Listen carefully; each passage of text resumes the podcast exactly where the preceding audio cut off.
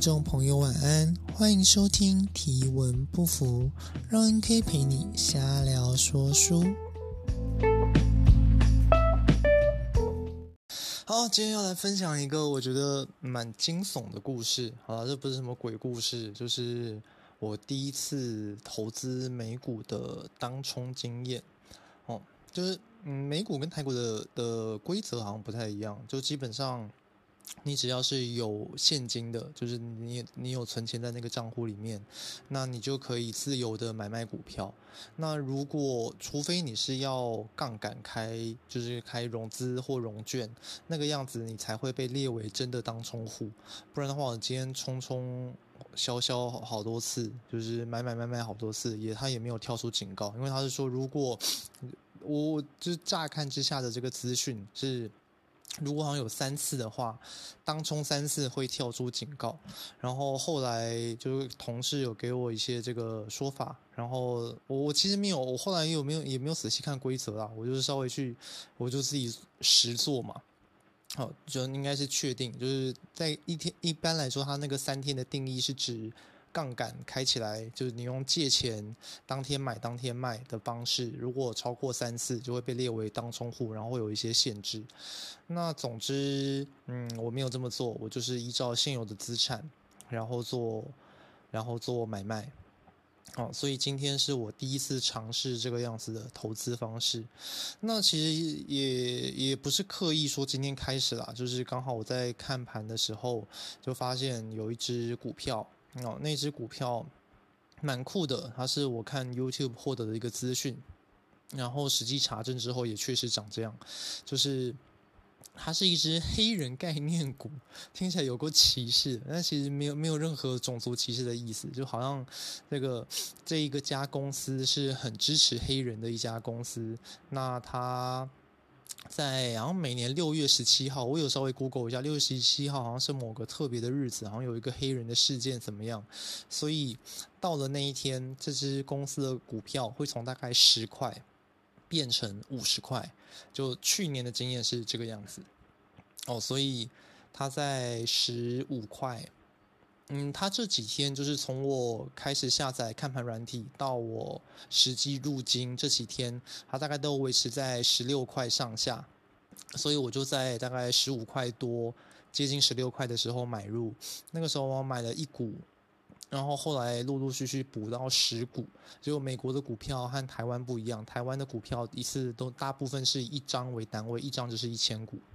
而美国都是一股一股为单位的。所以我就后来也补到十股哦，所以呃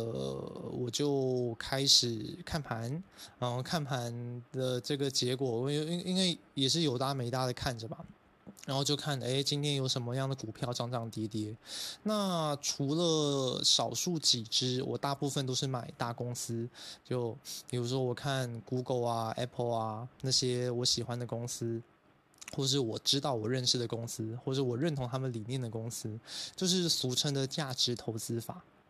就理论上，这个应该是我比较舒服而且习惯的投资方式。可是当然有钱不赚，这个天理不容啊。所以也抱着一些投机的心态去买入了，就是十股，大概一百六十块，一大概成本的一百六十块美金左右。然后后来就在看到涨跌的时候，发现它开始往上飙，哦，就是从十六块一路喷到这个十七点四块，马上出清，就现赚多少十，大概十几块美金。我后来发现，哎，我卖掉之后，它居然又往上飙，飙到十八块，我就失心疯了，我就开始追，哦，追了追了这个第一波，而且我本来只买十股，一次追就追到一百股，然后杠也也不能说杠杆，就是投这个投机的部位就就瞬间放很大，然后这个上上下下，总之中间一度就是我很很很长这个样子，就是。在这几个在这几个小时里面，他的我的这个报酬率，我我就我我我我又我就不用用趴数的方式来说好了，就是我直接用金额来说，哦，我从瞬间赚一百块，然后获利了结，我就直接出掉，好像赚了五十块、五十块、八十块、四三十块这样子赚了几次，然后中间亏过一次五十块，反正中到了我觉得应该要停的时候，那个时候我的获利，就我账上已经没有这只股票了，全部都出清了，那个时候获利大概是一百五十块。就等于相当我在三个两三个小时之内就赚进了一千四千五百块台币上下。可是我我那个时候真的是我都已经跟自己说 OK，好的，这个就是最后一次。可是心里同时又想着，哎，这只是它开涨的第一天，而且离目标的六月十七号的那个日期中间还有一段过程，所以我就开始追。哦，今天的那只股票的最高股价是二十四块，它一度冲到二十四块。我后来在它跌到二十三块的时候买进，然后期待能够在二十三点五块的时候卖出。这其实是一个合理的这个区间。你看，它都已经从十五块涨到十十六块，涨到二十四块，这是是一个非常高趴数的涨幅，我看应该四五十趴吧。所以这个幅度是非常非常夸张的。我想说，我就想，我就想要从二十三块赚二十三点五块，应该也不过分吧。然后，而且一次冲了两百股，结果它就一路往下跌，再也没有回来过。而且到了中段，就我又我在二十块的时候又买了两百股，就平衡一下成本。而我就抱着这四百股的股票，看着我账上的损益。中间最惨的时候，一度到我看应该是损失有七百块美金左右，就大概两万块，两万块出头的台币。我心里就非常的忐忑，就是一面后悔我做出的决定，就毕竟这个杠杆实在是放太呃不不也不能说杠杆放太大，就部位放太大，就是我把太多的钱投入在这件事情上面。那可是。为什么？为什么我当初会下这样的决定？因为就看着股价一直涨，可是你却没有跟到，你却想要去，你你想要赚这个差价，而且你曾经有机会赚，可是它就是因为你太早卖了，或是部位数量不够，赚的不够。我明明还有多更多的，我我手户头里面还有足够的现金，我却没有投入在这一次的交易里面，就十分懊悔，然后。就追高，想说最后一次了，那就出清就出清了，结果它就掉下来了。那这个过程我真的是十十分的难受，所以就看着这个账上的损益起起伏伏，一路到从七百多块、五百多块，诶，到后来今天收盘的时候，目前的账上亏损是两百多块。那。这个金额其实还在我可以承担的范围之内啦，就嗯，因为如果提早出场的话，其实也不见得是一个理性的决定，因为提早出场，那你就一定认赔了嘛。可是其实我知道，在未来的这个就是下一个礼拜，还是有机会往上的，而且离目标的价格四五十块还有一段距离。但是这次的经验让我应该决定有机会在二十三块，跟我现在的平均成本是二十一点五块。如果有机会在二十三块、二十五块出掉，那就算了，就剩下的钱我也不看了。嗯，总之这个经验就是让我觉得十分的刺激，而我其实不享受，并不享受这个样子的刺激。这个大概就是。为什么我去蛮确定自己不会沉迷于赌博的原因？因为你看，很多人都会喜欢赌博，喜欢这个承担风险，然后翻盘，会或是他会这个流连在牌桌上，或者喜欢去刮刮乐。我也会去，我就钱很多的时候，我也会去买乐透啊，那大概就买个一张意思意思。可是我从来都不会为这种事情感到兴奋。可是我的情绪是很奇怪的，就是我明明有机会赚到这个钱，可是我没有去赚到的时候，我也还是会觉得懊悔，或是我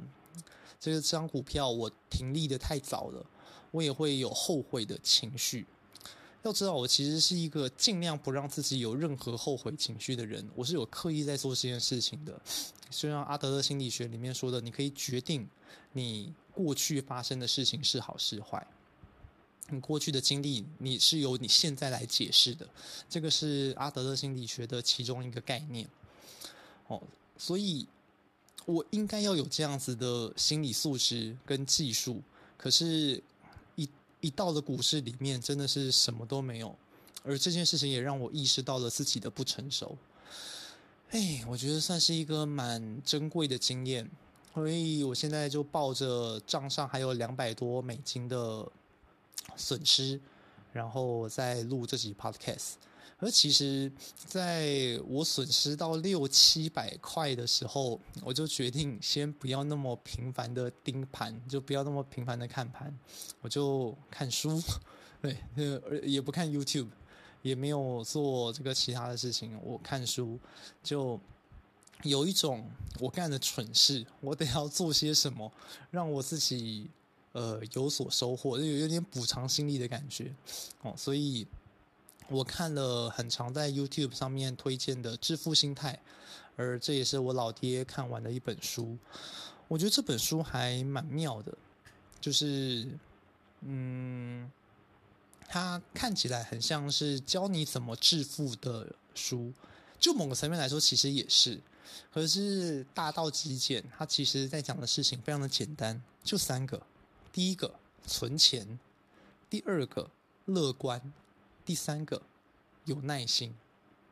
其实听起来非常简单，然后用整本书来来告诉你跟说服你这件事情。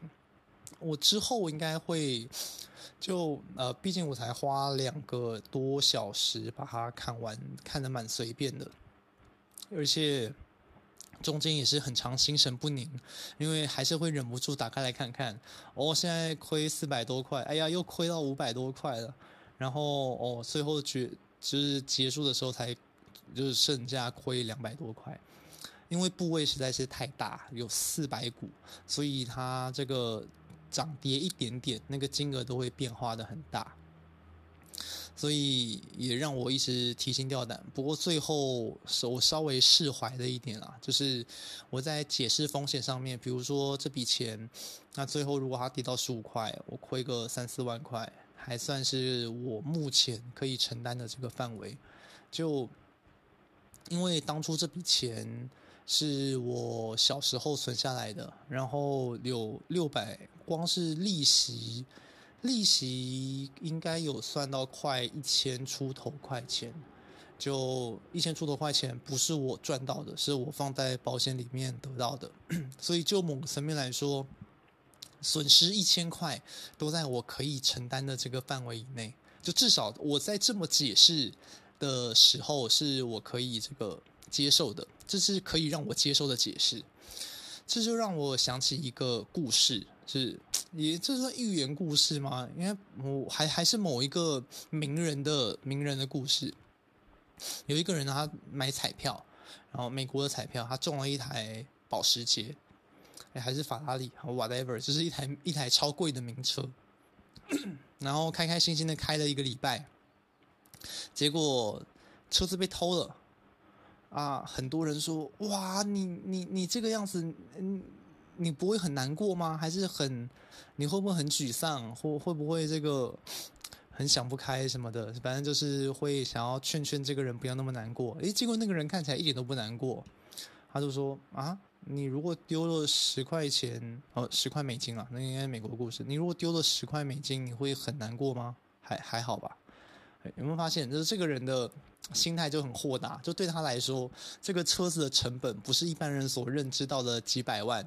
而是十块，所以他得到了就得到了，他失去了也没什么。我觉得这是一个非常。非常坚毅的心理素质，他的就应该就是说情商非常的高，可以这样解释吗？Whatever，总之就是我用，因为其实那个乐透就是刚刚那个中中车子的人的心态是我很喜欢的，就至少我个人是很倾向像那样子的心态学习跟实践，因为大部分的时候我的得失心也没有那么重。可是就在呃打电动，但我反而打电动的时候会比较容易脾气暴躁，或者骑车的时候会比较容易脾气暴躁。而在除此之外的大部分的时候，我都可以保持像那个得主、那个乐透得主那样子的心态。所以在这次的投资在美股的这个交易里面，它这个样子的起起伏伏。然后让我这个胆战心惊。我发现哦，从这一次，虽然我还没真的赔钱呐，理理论上我嗯，照合理的推断，在未来的这个礼拜，应该可以让我有机会不赔钱，甚至赚到钱。可是这次的经历让我就是把所有的投机型的股票全部都删掉了，就把全部都移出我的这个观察名单，也退订了。专门在讲投机美股的 YouTuber，诶，其实看他的看那个 YouTuber 其实蛮强的，就是看他所推荐的这个股票都有都都是有如他所料的这个往上涨或是往下跌，他就观察一个趋势嘛，然后也告诉你停利停损的区间。我觉得那是一个 很诚恳的 YouTuber，他是一个听口音一定是中国人，但是好像是因为住在美国的中国人嘛。那总之，在他推荐的这个方式，而且他还有有有说到一个蛮让我觉得可以相信他的地方是，他就不断的跟这个频道的说是观众说。他也不是什么高手，他就有一些资讯，有一些机会分享给大家，所以他也没有要开任何的订阅，就是他没有要收会员费，或是没有要做什么只有会员会看得到的影片，他就是这只是他分享资讯跟就是大家交个朋友，先，而且因为他说很多观众叫他开会员频道，可是他是不开的，因为他觉得他一开始做这个 YouTuber，U U 一开始开设这个频道就只是要跟大家聊聊天，就只是要呃把资讯带给大家，所以如果开了会员频道或是订阅，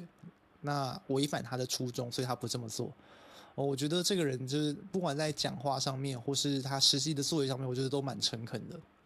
可是最后我还是退订他了，因为我觉得经过了这一次，就真的是这个晚上，让我重新意识到我是那么的不擅长跟不喜欢赌博。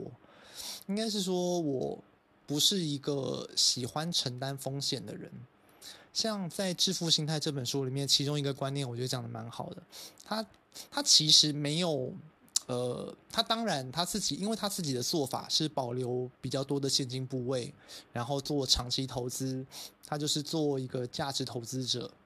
他看公司未来的前景发展，他可能了解、认、认同，而且他希望你是热爱这家公司的。OK，然后你就放着，然后靠着复利效应，就是复利的这个概念，现在会收听的人应该都可以理解吧？有。反正他就一直放着，放时间超久，然后，而且他也是过着相对朴素的生活，因为在他定义的财富里面，他就是你随时你有你可以做出不同的选择，而你也有本事能够因应大部分的变化，所以他的这个核心概念就那三个：存钱、乐观、有耐心，要把时间拉长，你要能够因应风险。你要能够有保留错误的空间，就是你在做计划的时候，所以这些概念都彰显着他是一个很规避风险的人。而且他说他的他和妻子的这个生活也很朴素、很简单。可是他们有这个，像他还买房子，和他这个举一个例子，我蛮印象深刻的。他买房子居然是不用房贷的，就即便房贷利率很低，而那个原因也很单纯，他们觉得这个样子。不用每天，不用每个月要缴房贷，他们比较开心。我觉得这个心态其实蛮好的，就是对他来说，他做出的选择不会是赚最多钱的选择，他也就直说了。可是他就说这是他喜欢的生活方式。那我们又那那那又怎么样？就是对他来说，如果赚钱不是最大的指标，那我们就也不需要去批评他的选择。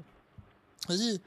他其实，我觉得里面最就是除了刚刚讲的那三个，就是最后他的总结那三个，我觉得其实有一个说法很有意思，就是我们要做合理的行为，不要做理性的行为。就有一天晚上，我跟这个老爹在聊天，我们做出了这个一系列的讨论。那主要的这个论主主要在争论的，我们的争点在于借钱投资是不是一个好的行为？就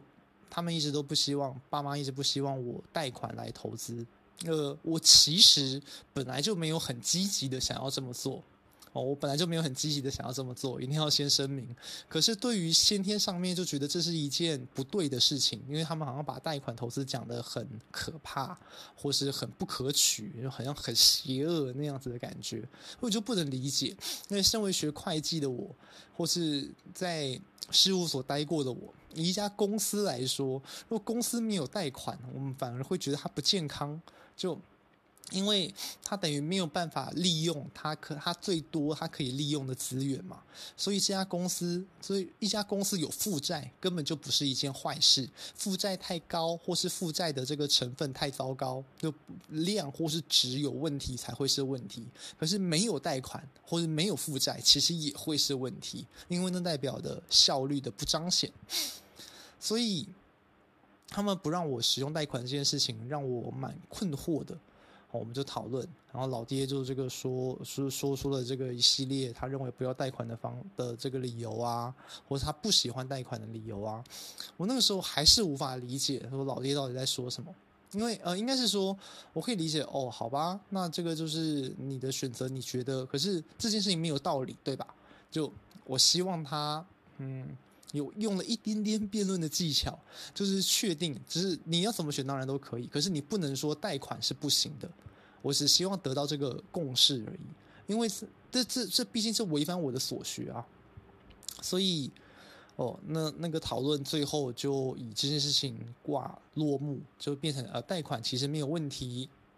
像我们这个台股啊，不过一天就是十趴，就是涨跌幅就是十趴。我如果有十万块。我再贷十万块，我就算他一天跌这个十趴，我还是付还得起贷款。所以依照这个样子的这个逻辑，你贷款去放大杠杆是没有问题的。好，最后得到得到了这个样子的结论。毕竟台股有涨跌幅限制嘛，你就某个层面来说，借钱去开公司才是一个。呃，不合理的行为，因为你开公司是可能血本无归的。你在这个台股，你从除非这个你你投资的公司体质太糟糕，你终究还是拿得回一些钱，可是只是会比较少而已。所以我那个时候还是就是得到了这个结论。可是，在看完这本书之后，才能够理解哦，因为这本书这本书是我老爹的。我那一天跟老爹聊起来，我想要看书，就是重拾这个阅读。的习惯，重拾阅读的习惯，老爹就搬出了一一箱书给我，就是他很喜欢买书，也很喜欢看书，每个月要买这个好多书，他也都会看完了。嗯，然后其中一本就是这个，我早就想看了，因为有之前好像有看过 YouTuber 在讲这本书。那实际看完之后，我就看到那个章节，他就说我们要做合理的行为，不要做理性的行为。像贷款就是一个理性的行为，可是你终究不会这么做，因为它违反了人性。什么叫做符合人性？书书里面的作者举的这么一个例子，他说：“呃，根据科学医学上面的研究，发烧其实是你的身体正在对抗病毒一个必然的过程，而且发烧其实是有助于你抵抗。”病毒的抵抗你的这个身体的问题，就是你的发炎反应本来就是身体在作用嘛，身体的免疫系统在作用而引发发炎反应，所以其实发烧理论上你就让它烧一烧，可以让你的病比较好，因为可以可以好好的治疗你的病。可是现在我们不会希望自己有问题的时候发烧烧个没完嘛，或者是我们会觉得发烧很。很很痛苦，所以医生会开退烧药给你，会这个帮你把病症压下来，用另外一种方式来治疗你的疾病。所以，像如果让你持续发烧，就是一个很理性的行为，就像我借钱去投资一样。可是，那那那不合理，那违反人性。那人放大杠杆、贪婪，或是各种你无法预料到的意外，都可能让你。这个理性的行为变得不理性，书的最一开始举的这个例子是风险跟运气。有人说，这个马克·祖克伯为呃脸书的创办人，当初拒绝雅虎的这个收购是非常聪明的决定。他也有人说，雅虎他这个拒绝微软的收购是一个愚蠢的决定。可是这这都是以成败论英雄啊！在那个当下，如果比如说脸书最后没有做起来，那会不会有相反的结论？那如果雅虎最后发展的蓬勃，会不会有相反的结论？就你永远无法在那个当下，你我们都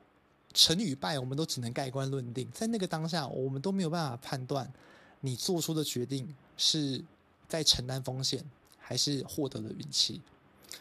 所以这件事情连接到刚刚说的，我们即便他很理性，即便你做出了理性的判断，可是如果这件事情违反人性，那可能最后还是会不值得。我觉得这本这本书其实蛮值得讲的，它随便一个概念都可以聊很久，而我就匆匆的看完，所以反正我就是在这个承担亏损的这段时间看完了这本书，其实也蛮有效果的。就一方面让我沉淀，二来书里面所论述的，包括他对风险的评价，就是他的他的风险评价其实是这样说的，他是说你不应该承担任何会这个摧毁你的风险。这个这个说法有点像核四，就核四基本上可能出包的几率超低，反正九十九点九九趴。可是台湾承受不起核四的这个伤害，这个也是我觉得啦，反核最理性的论点。所以这个这个观点和书中的作者观的看法一致。可是我的这个想法就是反过来，如果我可以承担这个伤害，或是这个风险根本就不会摧毁我，那我承担，那我就承担得起。就是这个观念让我，呃，这几个小时好过一点。而书里面的作者也说了，就不管你做什么这个投资方式，不管你选择什么，像有的人赚不到钱，他会这个睡不着觉；可是有的人他觉得会亏钱，他会睡不着觉。我显然是后者，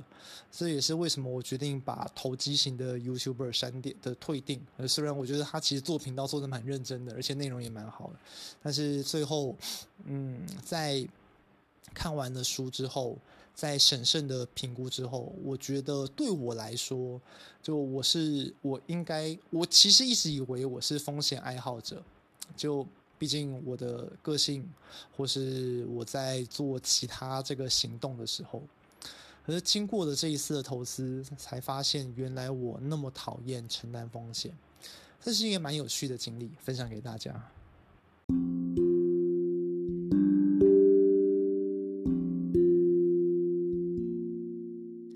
今天的节目就到这里，祝你有个好梦，晚安。